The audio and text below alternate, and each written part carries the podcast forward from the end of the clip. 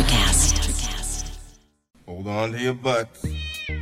We are changing the course of history as we see it. That is what Western demands.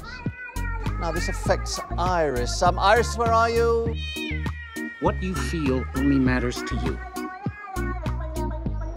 I do not entertain hypotheticals. The world as it is is vexing enough. Iris, I have a tip for you. Don't take drugs! Or whatever movies with Wesley and Iris. What up? And welcome to Or Whatever Movies. I'm your co host, Iris, and I am here with my older brother. Wesley. For Wes's random pick of the week, available now on HBO, a movie from 2020, Let Him Go. Kevin Costner, Diane Lane, not a bad top billing cast, especially considering my Kevin Costner assance. They're super parents. Do tell. They're Jor-El's Earth parents in Henry Cavill's Man of Steel. Superman is an alien and he was adopted by Earth parents.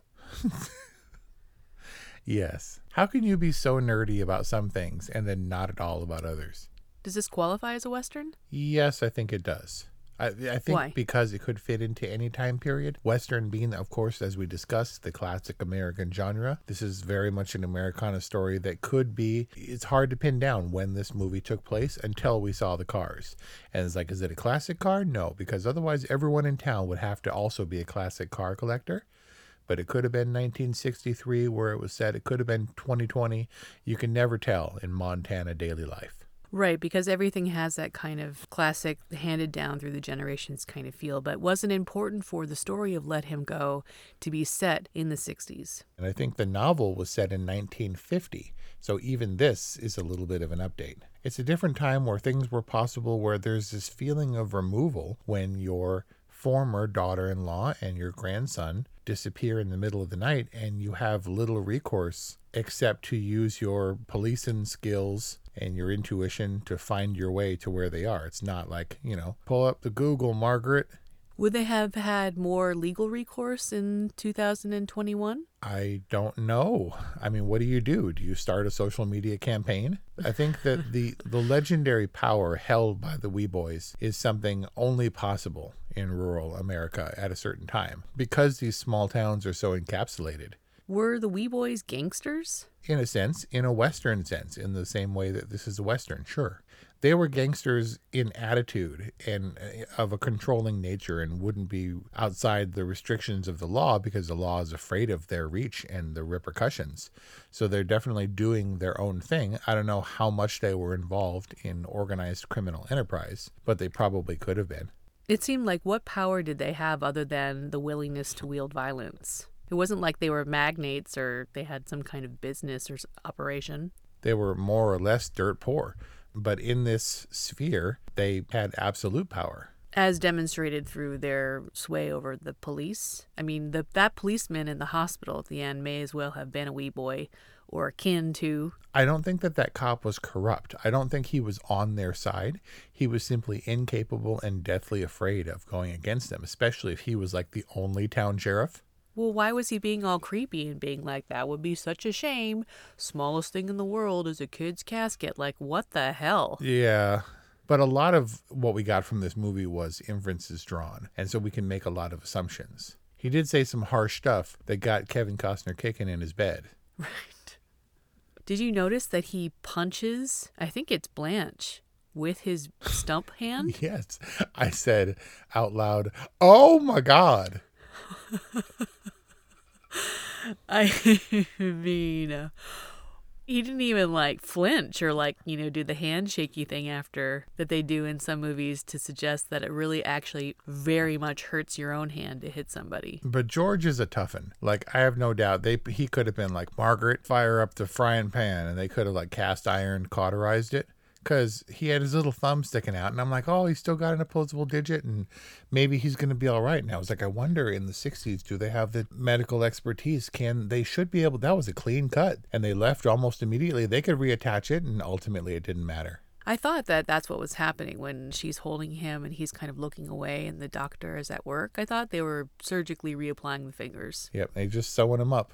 George was tough, salt of the earth, made of leather. And you know, you can tell, right? How? because he was made of leather, except for that standard issue Kevin Costner jacket with the wool inside. The fleece lined? I think that he carries around that jacket, and he's like Yellowstone. I got a jacket for that. Let him go. I got a jacket for that. Kevin Costner could have done this role in his sleep. Yeah. This is just Kevin Costner's shtick. I mean, not that it wasn't a good performance. What did you call uh, Josh Brolin? Like all of these Western dudes are like big softies, like they're alpha male big softies. Yeah, I guess so. Just that hard, crusty. I think I called him sweaty and crusty. The crusty exterior. He's like a Kevin Costner pie. Yeah, all soft, all like crusty on the outside and soft and gooey on the inside. But I really like Kevin Costner. I think he's a magnetic actor, even though not a great actor. When he's gruff and he imparts his little asides and he's grumbling about Margaret this and Margaret that, he, he's great. But then when he has his outburst in the bed, I was like, ooh, I forgot Kevin Costner's not an amazing actor. You mean when he kicks the foot of the bed and he's like shaking?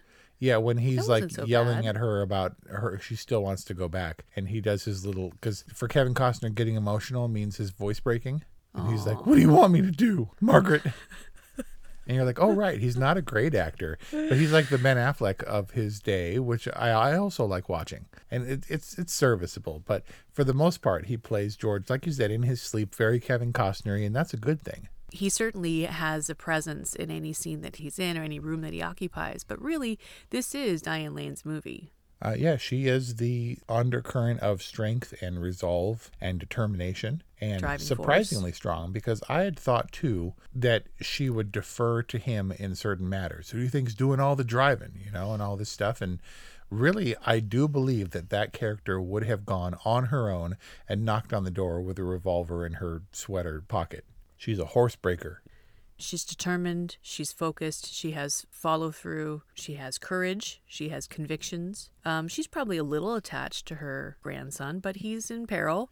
Those hugs went on a little long. Yeah, she, you know, and but it's all justified given the tragedy with her son Sure. and all that. And yet, I found myself been pretty annoyed with her a, a lot of the time, and I don't know how much of that had to do with the fact that I saw myself in her, and I was like, "Damn, this is what it's like for people to deal with me." I'm sorry, everybody. Oh. Like she was so annoying, and I was like, "Is that what I'm like?" There's a couple things. Number one, she's a modern woman living in a not modern age. 1963 Montana is not today, California, that you know. And hmm. she is ahead of her time, but maybe not in the best sense of the word because she faces real peril and she can get in trouble. And sometimes she needs to have the door slammed on her mid sentence because they're surrounded by people that she has no control over. You know, she's hmm. ahead of herself. And I'm sure the men folk are like, she needs to know her place. You better keep her in check because she would go on and get in real trouble as she is like the more refined, proper Blanche. I mean, they mm-hmm. don't have the same motivations, but they're certainly head of their households. Mm-hmm. This is her, this movie is her and Blanche essentially, and all the rest are their henchmen They're the godmothers. and consideration has to be given to her progressive attitude for the time and place of this movie, which was hard to pin down because, in a lot of ways, it felt so contemporary. So much of the tragedy that this movie ends with was unnecessary. Like, how much unnecessary death and trauma did Margaret bring on? And to what end? Certainly, death and trauma. But at the same time, in a weird, heroic way, they liberated the entire town. Of the pestilence that was the Weboy family. We don't get to see the cowering sheriff who then has to show up at the scene and be like, "You was right, and, and thank you for what you did, and, and we, we, we appreciate it." like shuffling his feet in the dirt, all ashamed like.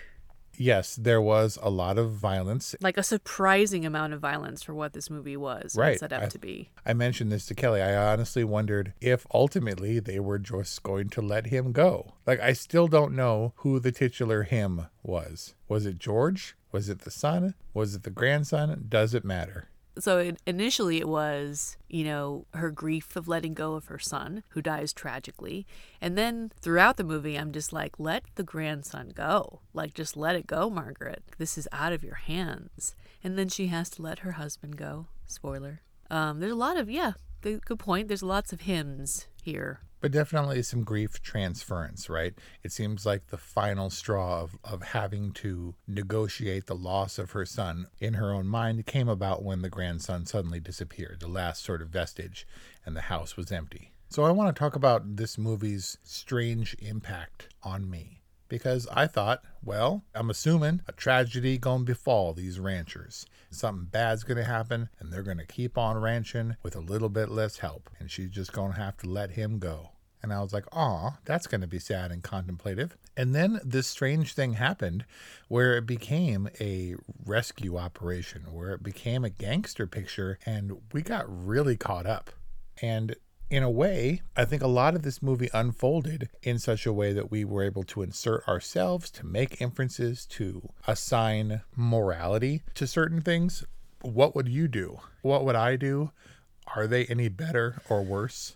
Than what George and Margaret end up doing. After the death of their son, and she's putting on her, her black outfit, and it's almost as though the wedding of the former daughter in law to this new husband was, in a way, a grieving process coming, a culmination of a grieving process where, you know, they were dressing for the wedding. But ultimately, they were letting her go. Yep. Juxtapositionally, ceremonially, chronologically, it was all, it definitely conveyed that idea. And it happened fast. It went from the little boy being an infant to three years old and kind of montage you with the new husband. And immediately, for no real reason, Kelly pipes up and she's like, So do you get like an abusive vibe from him? This is him shaking George's hand after the wedding. wow. And I was like, no, I just think that they're just a touch cool to him because he is, in essence, replacing the son. Wow. Go women's intuition, Kelly. And so obviously as it gets farther along, I was like, when you said you get an abusive vibe, where did you see that? And she's like, it's just how I felt. And I was like, man, because I got nothing to hang that on. But all the while, I'm doing the same thing because I'm putting myself in Kevin Costner's shoes. And it's not that I have intuition, but rather my morality and my judgment is firmly in place and in line with him. And the guy's like, Weboy is like, one of you should definitely ride with me. And I'm like, hell no. And he's like, Where the hell are you going? And I was like, You're not letting her get in that car. And she was like all insistent. And I was like, No, you need to ram his car. There's no way you're supposed to let her in the car. And I was ultra protective of her because that's my role. When the question came about, where she's like, Are you coming or ain't you? Because she was going, I'm making them more country than they are. But uh, when she's going, and he doesn't even know she has the gun, but she's prepared to drive off in search of the sun. She has nothing to go on other than a state. Right. But if Kelly was going to do that, and she would probably be headstrong at least enough to embark on the beginning of this journey, I don't know that she would have like kicked down the farmhouse door or anything, but there's no scenario where you let that woman go alone. And it has nothing to do mm. with being a woman. It has to do with my responsibility as a partner. Of course he's coming. You know, we don't turn know. off the pipes. You know, what, you want to come back to frozen pipes? Of course he's going. This was her thing that she needed to work out. I mean, I don't fault George for tagging along. ladies have a process, but his supportive role is no matter what craziness she comes up with, he has to be a party to it. That's his responsibility. I mean, maybe that's a dude thing or whatever, but I was perfectly happy to let her go and do this thing that she needed to do. No. Yeah. She was going to get Yeah. in trouble. And I would have been like, you work that thing out, like Godspeed you, and if you come home empty handed, I'm here to support you. no way. Yeah. She had a thing that she had to work out, and what is him tagging along going to do to help that? Because it was dangerous. If they disappear, they don't want to be found. Well, it's dangerous if you go poking around and inserting yourself and trying. I mean, she wanted to go and take him like she would it without guidance. Margaret was probably capable of like stealing into the Weboy house, you know, especially if they were like a docile family or something like that, and she would have taken this, the boy in the night from his mother. She had no right to take Jimmy from Lorna. I mean, that's true enough. And That's she was ahead of herself. So are, it seems like you're suggesting then that Margaret was enabled by Kevin Costner to be so bold as to suggest that she could steal the kid in the middle of the night? I guess Kevin Costner knew just how stubborn and headstrong his wife could be. But yeah, he could have, he should have, and could have advised her that this was a really bad idea and that there were alternatives to what it ultimately was that she wanted or needed. She was dismissive of his instinct when he said, Don't get in the car. What are you doing? Get back in the car. Would she have, on her own, parked her car, him being like, Well, you need to blah, blah, blah. Ain't no sense in you following me, following. So why don't you hop in the cab and we'll have a chat on the way to this compound? The same thing would have happened, and she would have gotten raped and she would have gotten dead. It was a horrible idea, and at that point, Kevin Costner had little choice. He's not letting her get in the car, and then he's gonna sit and wait in the town for her to return. No way.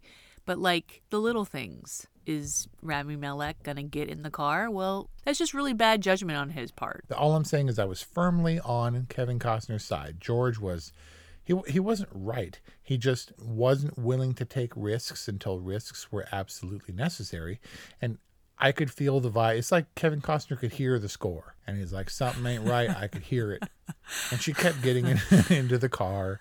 And it, when you said she was awkward, Kelly kind of felt the same thing. She was like, "She's a little much, right? Like she's a little much. a little too." It was almost Southern charm and a little bit too smiley, and and this facade where she was more putting people on edge and on guard than if she'd just been casual. She's not pulling the wool over anybody's eyes. It's like obviously the Weboys were onto her and them the moment they stepped foot in whatever that first city was, Thalberg or Dyson or Thyroid or wherever that place was.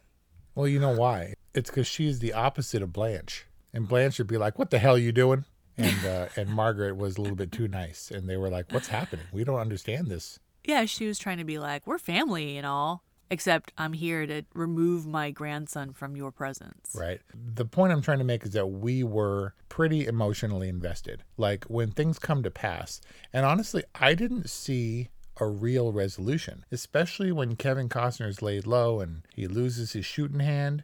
I don't know what's going to happen because how can they possibly resolve this situation? It's not like the Weboys don't have guns, although it may appear they couldn't really afford guns because I didn't I don't think they came to the party with guns. I think they came to the party with a sack full of wood chopping apparatus. And like four dudes. And Kelly's irate. She's like, they cannot leave that little boy in that house. And I was like, Really? "Oh, okay. Well, I'm thinking to myself, what do you expect them to do? Right? They're only Superman's adoptive parents. I didn't see a way out of this situation. And Kelly was hella fired up. So she was in the Margaret camp? Oh, totally. I was not in the Margaret camp. She said she didn't she didn't know if she would be able to go to their house like he did, but she was outraged. And the point is that we felt the drama and we felt the this the setup and I didn't see a resolution. I get it. The it's working for you. It's the impossible. You you're feeling the the impossibility of the situation. But um, I mean, kids are resilient. It's not like she needed to get him out that day or that week or that month. There's a long game to play here, and Margaret's impulsive. And her rushing into this caused a whole lot of damage. It's true. She said to him, "What did I do to you?" Right. I mean, kids have survived worse situations. It's not like George didn't have lawmen from his past. Like he, they could have teamed up a little bit. Yeah, the Hell's Angels could have showed up and surrounded the house. They didn't have to just go in the two of them with no resources against this this family on their home turf. Like it was just the odds were all stacked against them and they didn't need there wasn't the time pressure that Margaret was feeling in reality. With every day, that kid was becoming more of a Weboy, and that couldn't happen. But when things come to a head, and you know that they're not going to, they ain't going to be kin, they're not going to be friends, is when obviously when they burst into the hotel room and he threatens rape on Margaret, and George is being held up, and then terrible things happen to his hand and stuff. But that was the moment, and that was the moment where we we parted ways a little bit, George and I, and Kelly as well, because she was yelling, "Shoot him!" Just shoot him and it would have been a bloodbath in the hotel room. And when he had the jump on margaret's would-be assailant i forget which Weboy that was. I think that was the original tour guide Weboy. Had he shot him in the head and had i think they cut off the snake's head if he had time to get two shots off and one was into the temple of the dude to whom he was holding the gun and the other was to blanche i think it would have taken the steam out of the rest of them If he mm. threatens rape, and if that's your only opportunity to get the upper hand, you start shooting. Because I feel like George, as an ex cop, he knew how untenable that situation was, and he Yeah. saw the direction it was going. He he had one opportunity. And opportunity. it was totally in self defense. Yeah, absolutely. He should have shot everyone because I don't think that the Weboys were quite powerful enough to have like judges in their pocket or anything. If they're all dead, I really think that was the extent of their reach. And there were sto- stories far and wide of Blanche and her rowdy boys, and that was kind of it. If he had taken them out in one fell swoop, which indeed they did ultimately at the house, they would have been much better off. It was way messier at the house, and the kid was in the mix. Like, that was the gnarliest part for me. Like, Blanche is like holding George and Jimmy at gunpoint, and he throws Jimmy over the staircase. I saw it coming. That's way more risk than Jimmy would ever have been in in a lifetime with the Weboys. Jimmy was a MacGuffin. When Kevin, when George creeps into the house and we cut to Jimmy asleep in his bed, I was actually kind of encouraged. I was like, look, he's got a blanket and everything, and he's in his little jammies. Like he's gonna be all right. Because I expected him in the corner with like a rope tied around his ankle, sleeping on boards. That's what I'm saying. Kids have endured far worse. If kid's in an abusive situation in 2021, you don't go in and like bust the kid out like he's being held hostage. You go to protective services, you file some paperwork, start your social media campaign. This movie wasn't like that. This wasn't about the proper channels. This movie was about good and evil, and the Weboys were evil. When they go to the kidnapper's house and meet the kidnapper family, and she's like, Yeah. Sit down, you're going to insult me eating my pork chops. That formality and that illusion of hospitality irked me from the beginning. Not in a bad way, like this movie was done poorly, but rather I was like, This is so dangerous. Why would you get off your feet? Who knows who's going to come through that door? And you're in the viper's nest. So stressful. It was the Texas Chainsaw Massacre up in Blanche's house. And if you haven't seen that movie, you don't know what I'm talking about, but I do. I'm surprised they got away from that uh, that night unscathed. At all. Right. I was like, how could they have them more in their trap? All you have to do is block the door. Because I don't think George brought his gun in. I kept hoping a surprise gun would pop out. We we were led to understand that was going to happen when George gave a you know shot a glance at his suitcase where it was still wrapped in like the dish towel. right. But I was like, no, at some point, he's going to have to pull a gun just to get him out of that house. They were in peril the entire time. And don't get me wrong, I think that Lesley Manville did a good job. She was great in Phantom Thread, but I didn't place her because she's so maniacal, backwoods, like the hills have eyes. I wrote down Meryl Streep. And I was like, Meryl Streep is wholly responsible for everything they're going to go through for the rest of this movie. She was the kingpin. She was, and she almost felt like I think I read another review where I think it was RogerEbert.com where they said that Lesley Manville's performance, Blanche kind of felt like she came in from another movie. was like, wait, who is she and why is she so theatrical and in your face? Yeah. And but then it kind of, but it also worked. Texas Chainsaw Massacre. Yeah, I, I'm one of those people that you called out for not having seen it. So effective was her character, as hammy and overacting as it might have been. It was just her flexing. She was menacing and maniacal and scary. And then all the Weboys around her were just like stupid, like, you tell him, mama. Kind of thing. But I honestly thought Margaret has her thing with Lorna outside the restaurant after lunch. And I was Yeah. like all mad. I was like, "Oh God!" And Kelly's like, "What?" And I was like, "That's the. This is the goodbye. This poor kid has 12 hours to live." She goes from her 12 hour shift to claiming to meet them at midnight or two o'clock or whatever. I totally that thought was a- she was going to die. Yeah, of course. Just the idea that she would cross the Weboys and put that out into the universe and they were going to glean that information somehow and kill her right off. Lorna and Jimmy are never safe. Will never be safe unless the Weboys are done. And and, to hers- that end, her- I I did not see the Blackledges having the wherewithal or even the resources, especially when he was compromised, to get that done. like after the fact to provide the protection that they would all need. It was great tension going in. But we we keep on saying like how outnumbered they were and how it was just the two of them, but we haven't talked at all about Boo Boo. Who's Boo Boo? Oh yeah, I saw the Boo Boo. credits and I, I was like, which one was Boo Boo? that guy, when he showed up and then they said goodbye to him, I said, We're never going to see that dude again. And Kelly was very in tune. She was like, I am good at this game when they were headed back. And she's like, he's, he's, he's heading back to what's his name's house. And I was like, Who? Much more on top of this movie than I was. Apparently, she was really tracking. Yeah. I mean, did they go back? They went back to Boo Boo's just so that he could like recoup for the night? I think they needed to clear town, but still have a safe place and maybe call in some reinforcements.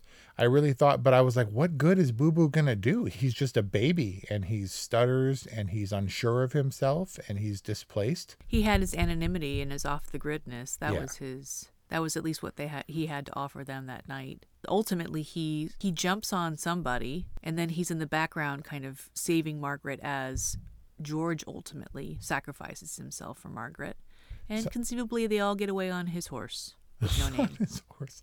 Something happens to him, and he's at one point struggling with Blanche, and then she like Right. throws him off, and he flies off screen, and presumably Yeah. he's cowering in the corner because he doesn't come back until everyone's dead until it's safe.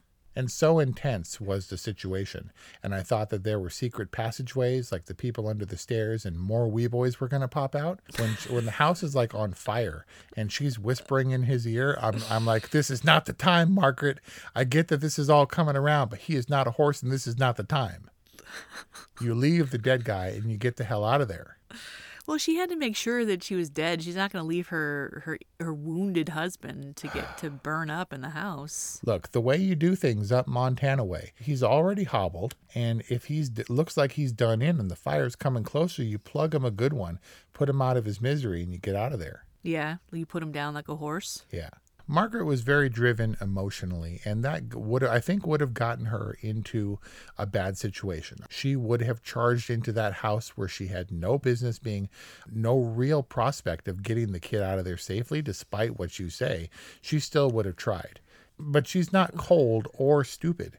She is simply driven by her need for what is right and closure for herself without real regard to her personal safety, as was evidenced by the fact that she was willing to do what George ultimately did. Like, I wonder if he had let his guard down and let the painkillers take over and gotten a good night's rest, if she she wouldn't have gone all Sarah Connor on her own. I think she was pissed that he took the station wagon before she could do it. Um, obviously, we we're portraying strong modern women, but at the same time, I'm really surprised that no one told George or spoke directly to George or suggested that she didn't have a place at that table or in the conversation. Look, if you want to discuss this thing, we can do it. I don't know about her, but you know, if you want to come have a discussion with me over cigars, we can do that. And that never really happened. It seemed like both women were sort of out of place in 1963 Montana. You know, I expected a full on cat fight where they throw each other through windows and stuff at the end. Diane Lane gets her own. She takes Blanche out in a spectacular shotgun blast. Yeah. Like flying, you know, five Like Will feet Munny style? Spoiler. into the back wall. But um it seemed like a whole lot of unnecessary wreckage which deflates the victory. It could have all been a little bit more strategic if Margaret wasn't such a hothead and Kevin Hotner wasn't quite so hot for Margaret. You back hmm. your partner's play no matter what. You've obviously never been a middle aged doting husband. You back your wife's play, happy wife, happy life. That's logic. Even if she's illogical. It, it- there may be some illogic in her execution, but her motivations are sound. She didn't check with him and say, look, not only are we going to, it was absurd, the idea that a mother would ever give up her child. But when she's like, no, not just this, but we're going to go against this crime family and we're going to bring you back and you're going to live with us and it's going to be fine. And George is nodding along the whole time. All right, so let him go worked for you. Oh, absolutely. And I didn't expect much of it. I certainly didn't expect what we got. And when it got a little hairy, I was like, yeesh, because I was unexpectedly more invested than I thought was possible. And that's a good thing, because this movie, for not really being all that surprising, kind of surprised me. Huh. And my first boring in a long time. What? No, you that's not possible. Yeah, I think so. This movie was boring. This movie, for all its, you know, for any perceived flaws, was anything but boring. It was super engaging and This was Unforgiven for old. fo- Well, no, Unforgiven was Unforgiven for old folks. But This is Unforgiven for grandparents. You say I'm in the Margaret camp. I just couldn't get behind Margaret.